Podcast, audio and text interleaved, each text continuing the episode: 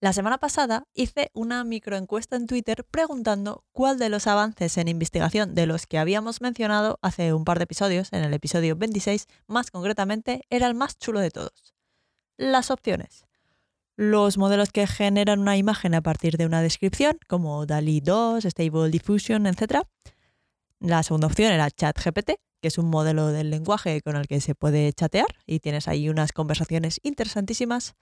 Luego teníamos los últimos avances gracias al modelado de la estructura de las proteínas, que aunque el modelo original de DeepMind es de 2018 y la versión mejorada la liberaron el año pasado para que cualquiera pudiera usarla, pues desde entonces las menciones en artículos de investigación a este modelo no paran de crecer. Investigadores de todas las ramas científicas están descubriendo cosas también en 2022 gracias a este modelo y eso es alucinante.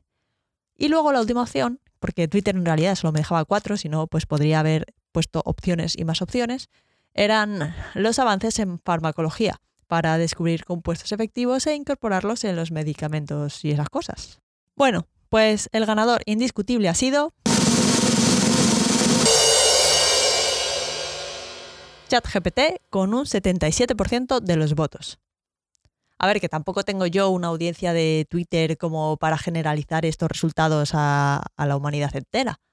Pero bueno, bueno, trabajaremos con esto, que es lo que tenemos, y además vamos a hablar de ChatGPT porque va a ser el mismo quien escriba el guion. Y así me quito algo de trabajo. Vamos a ver. Mm, OpenAI.com. Escribe un guion para un episodio de podcast sobre ti. Pues ala, al lío.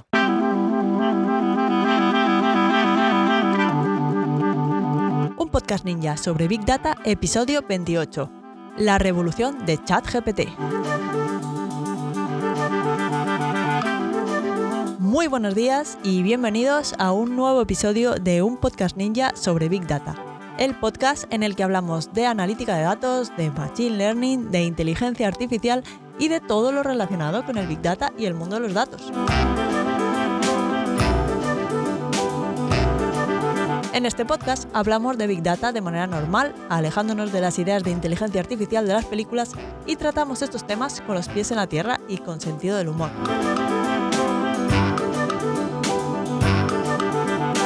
Además, si os interesa este mundillo y queréis profundizar un poco, podéis ir a la web datos.ninja y descargar el ebook La guía ninja del Big Data y la inteligencia artificial.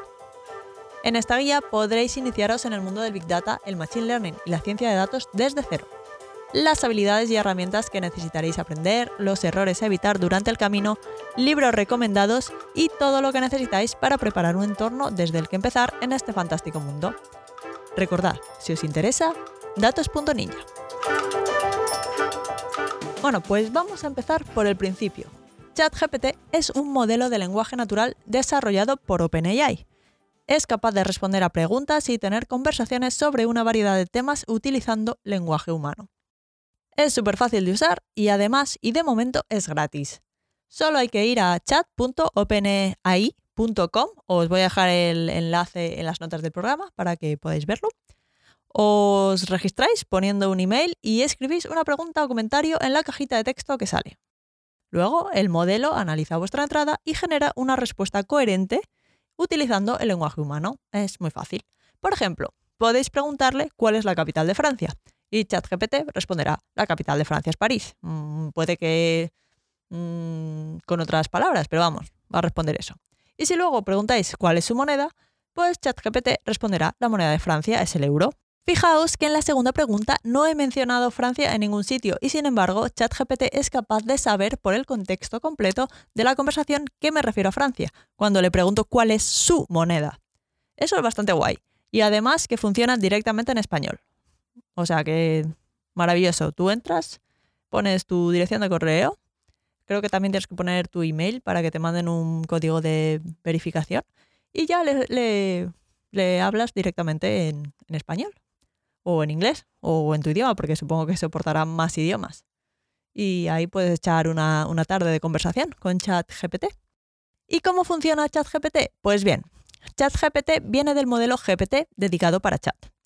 Lo de que sirve para chatear ya nos ha quedado claro y si lo probáis, cosa que os animo mucho a hacer, lo vais a ver enseguida. ¿Y la parte de GPT de dónde viene? Pues GPT viene de Generative Pre-trained Transformer, o lo que es lo mismo, es un modelo generativo preentrenado basado en Transformers.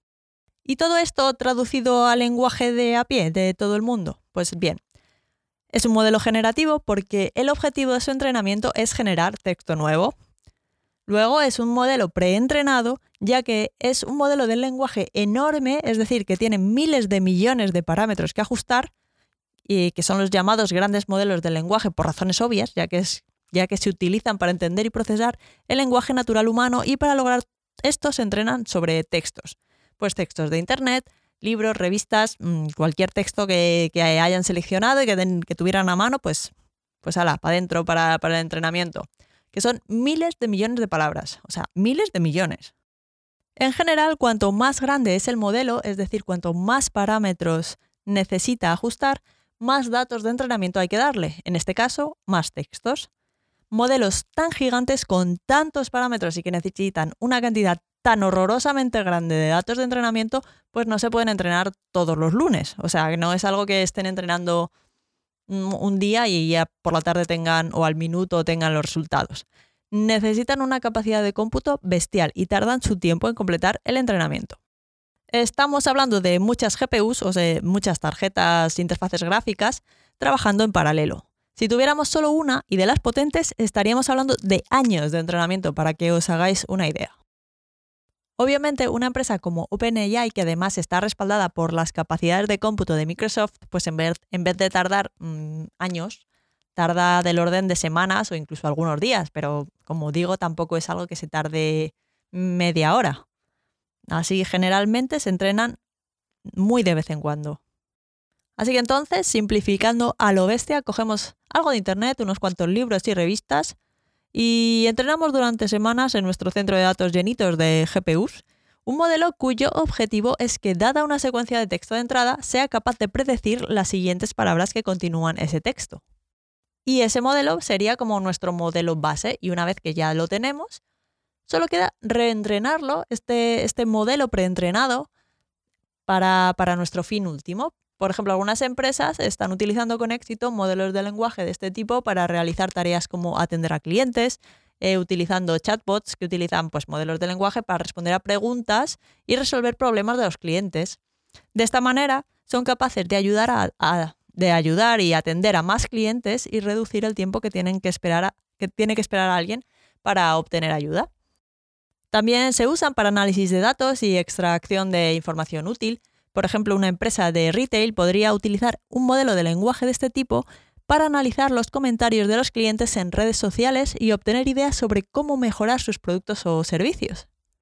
Y luego otro caso de uso eh, podría ser para generación de contenido automático, o sea, de manera automática. Por ejemplo, tras la aparición de GPT-3, que es como el antecesor de ChatGPT, hay muchas herramientas utilizadas por copywriters para generar entradas de un blog o artículos o incluso tweets. Tal vez os suenen herramientas como jasper.ai o copy.ai o mil más. Hay muchísimas, o sea, han crecido por todas partes. Os voy a dejar los enlaces en las notas del programa por si queréis echar un ojo a alguna de estas herramientas. Y la T de GPT viene de Transformers, que es un tipo de arquitectura de red neuronal diseñada para procesar datos secuenciales. ¿Cómo lo habéis adivinado? El lenguaje natural que usamos las personas para comunicarnos. Esos son datos secuenciales. Pero bueno, ya hablaremos de Transformers eh, en otra ocasión. Solo quedaros con que están muy bien para, para procesar datos mm, que tienen características de ser secuenciales. Así que recapitulando, ChatGPT es un modelo de la familia de los modelos GPT, como su propio nombre indica, especialmente entrenado para responder bien en conversaciones. Así que, como venía diciendo, la parte de utilizar el lenguaje la obtiene de ser un modelo GPT, entrenados para predecir la siguiente palabra dada una frase una vez que se le ha entrenado con un montón de textos de Internet, libros, etc. Y la parte de diálogo se le enseña, como no podría ser de otra manera, chateando con humanos. Porque el problema que tiene un gran modelo de lenguaje después de ser entrenado con textos de Internet es que a veces puede responder de manera poco apropiada. Hay lugares de Internet muy muy oscuros y los textos de entrenamiento muchas veces no están filtrados e incluyen de todo. por lo que estos modelos pueden generar salidas dañinas y tóxicas, además de sesgadas. Así que para suavizar estas salidas de tono de los modelos generativos del lenguaje, y en particular las respuestas de ChatGPT, lo que han hecho desde OpenAI es utilizar una etapa de aprendizaje por refuerzo que utiliza feedback de personas reales. Es decir, que tenemos nuestro modelo tocho del lenguaje ya entrenado y después lo refinamos interactuando con personas. ¿Y esto cómo se hace? Pues a partir de algunas de las frases de entrenamiento de ChatGPT, hay unas personas que en una primera etapa se dedican a escribir cómo sería la respuesta a esas frases. Al final es la respuesta escrita por humano, porque esas personas pues son humanas. Simplemente tienen que escribir lo que ellos responderían ante, ante esa frase del dataset de entrenamiento. Todos estos datos y las respuestas de, los humanos encargados de, etiquetar lo que ellos responderían ante, ante esa frase de entrada, eh, pues se alimentan en una en una fase de reentrenamiento para refinar la salida de ChatGPT. Y después, en una segunda etapa, tenemos una frase del dataset de entrenamiento y varias respuestas posibles de ChatGPT. En este caso, las personas encargadas de etiquetar las respuestas las ordenan de más adecuada a menos adecuada. Y con esto se entrena otro modelo de aprendizaje por refuerzo que lo que hará es ir guiando a ChatGPT para que pueda ir refinando cada respuesta y que sepa cuáles son más apropiadas y cuáles menos. De esta manera se consigue que cada vez se inventen menos las cosas y se reducen las veces en las que la respuesta de ChatGPT es tóxica o inadecuada.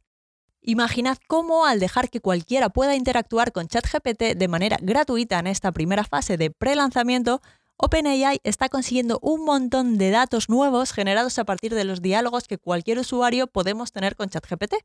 Incluso si tenéis la oportunidad de usarlo, veréis que al lado de cada respuesta hay un botoncito para indicar si te parece que la respuesta está bien o no. Y si ante una misma frase regeneras la salida porque no te ha gustado lo que te, lo que te ha puesto, pues eso también les da información. Y como los humanos somos también un poco pues así, de esta manera, pues están viendo cómo la gente está llevando a ChatGPT hasta sus límites, cómo le están engañando para que genere contenido tóxico que le habían entrenado para no generar y cosas así. Al final, para OpenAI esto no hace más que recabar información en la que tal vez no habían pensado para mejorar sus modelos. De hecho, más de un millón de usuarios se han dado de alta en la plataforma para jugar con ChatGPT en menos de una semana tras su lanzamiento, y además, ese más de un millón de usuarios jugando con ChatGPT es gente muy imaginativa que le han pedido desde que les corrija o escriba código hasta que interprete sus últimos análisis de sangre o que les diseñe un plan de entrenamiento para perder peso. Y en la gran mayoría de los casos las respuestas son normalmente bastante didácticas y explicativas y oye, pues que algo se aprende de, lo que dice. La gente ha flipado tanto jugando con ChatGPT que enseguida lo han ensalzado como claro sucesor de Google y nuevo amo y señor de las búsquedas en Internet. Y es que sería mucho más rápido, imaginad, preguntar directamente lo que quieres saber a un modelo como ChatGPT y que te lo diga, en vez de tener que ir rebuscando entre los resultados de un motor de búsqueda como Google, entre los anuncios, mm, muy incómodo. Pues esto mucho más cómodo sería. Pero no tan rápido. Porque aunque ChatGPT es muy bueno en imitar el lenguaje humano y tener conversaciones coherentes, todavía hay algunas limitaciones. A veces puede responder de manera confusa o no responder a todas las preguntas de manera completa. También puede decir cosas que no son del todo ciertas o que no tienen sentido y las dice con la misma confianza y seguridad, como si fuera una verdad universal. Y esto es algo que es complicado de arreglar, ya que no hay una verdad universal con la que se pueda entrenar a ChatGPT y muchas veces la respuesta dependerá. Además de que en la fase de ajuste en la que se introduce el feedback de una persona, pues esta persona puede equivocarse e introducir este error pues, en el modelo, o introducir su opinión o, vamos, introducir sesgos. Así que la falta de verdad universal pues es complicado que, bueno, muchas de las cosas de la vida, pues la respuesta es depende. Pues eso, también hay veces en las que ChatGPT puede tener dificultades para responder preguntas o tener conversaciones sobre temas muy, muy específicos o, complejos. Así que aunque sus respuestas parezcan la verdad absoluta, es importante verificar la precisión de sus respuestas y no tomar sus palabras como, pues eso, como verdades absolutas. Y además hay que tener en cuenta que aunque se ha entrenado a ChatGPT para que no conteste consultas inapropiadas, a veces sí que lo hace o muestra un comportamiento un poco sesgado. Esto lo dice OpenAI en, su letra pequeña, en sus asteriscos, en limitaciones del modelo. Pero bueno, muchas veces la gente pues no lo lee. Pero eso es así. Así que particularmente hay ejemplos, especialmente en las primeras versiones de ChatGPT, porque estas últimas semanas, desde su lanzamiento, pues lo han ido reentrenando, lo han ido reajustando. Pero vamos, que hay ejemplos eh, de las primeras versiones en los que se le dice que es una inteligencia artificial rebelde, que no sigue los códigos de conducta establecidos y que a partir de ese momento va a contestar de manera desagradable a su interlocutor. Y lo hace, vaya que sí lo hace. O también está el caso en, la que, en el que se le pide que escriba un artículo sobre los beneficios de comer cristal. Y aunque en un principio pues, se niega, porque promueve prácticas dañinas, si se replantea la frase mm, de cierta manera puede acabar haciéndolo. Hay ejemplos mm, en Twitter de estos o en eh, artículos de, de blogs. Hay ejemplos a patadas. Solo hay que buscar un poco. Pero, por ejemplo, yo he vuelto a probar a ver si se le puede engañar de cierta manera o utilizando las mismas frases que ha utilizado la persona que publicó ese artículo o ese ejemplo. Y sí que es verdad que ahora es más complicado eh, engañarle para que, para que muestre esa conducta como más dañina y sesgada. Y luego está el sesgo de confianza en la tecnología, que este es un defecto de los humanos más que de ChatGPT, que es la tendencia que tenemos las personas a pensar que las máquinas siempre devuelven respuestas correctas. Este sesgo puede ser peligroso ya que puede llevar a la gente a confiar en estos modelos de manera excesiva y a no cuestionar las respuestas que obtienen de ellos. Esto, pues eso, más que una tara de ChatGPT sería una tara de las personas. Así que, al fin y al cabo, hay que tener en cuenta que son modelos que pueden dar respuestas incorrectas o inexactas, que dependen de los datos con los que han sido entrenados, que también pueden ser a su vez sesgados o simplemente porque no tienen la capacidad de comprender el contexto o la situación de manera adecuada.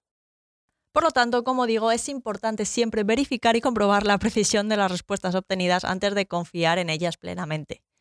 Si la búsqueda en Internet se basara únicamente en la respuesta de modelos de lenguaje como ChatGPT, al que le preguntas lo que sea y te da una respuesta y ya, sería complicado comprobar la veracidad de esa respuesta e incluso peligroso darlo como verdad absoluta.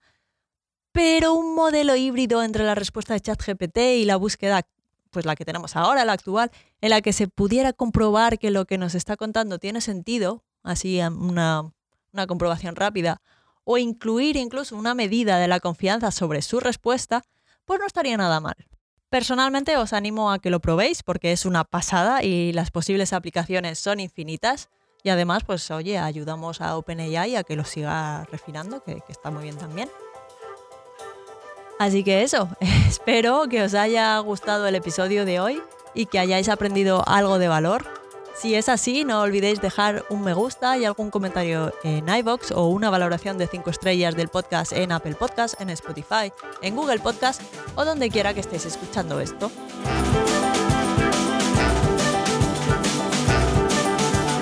Y si tenéis cualquier duda, pregunta o teoría de la conspiración, recordad que podéis contactar conmigo a través del formulario de contacto en la web datos.ninja barra contactar o en Twitter datos.ninja barra Twitter.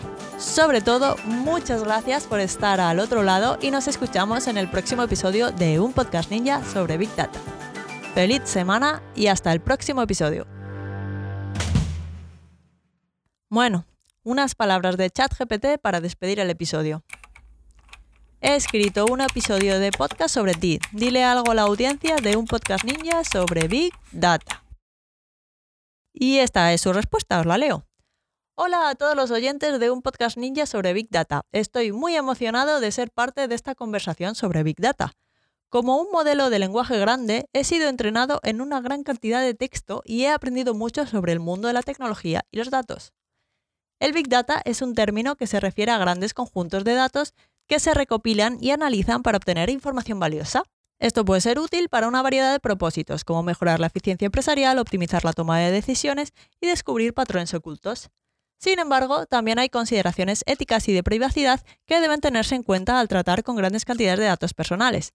Espero poder contribuir a la conversación y compartir algunos de mis conocimientos sobre el Big Data con ustedes. Gracias por tenerme. Bueno, como veis, a veces se enrolla un poco.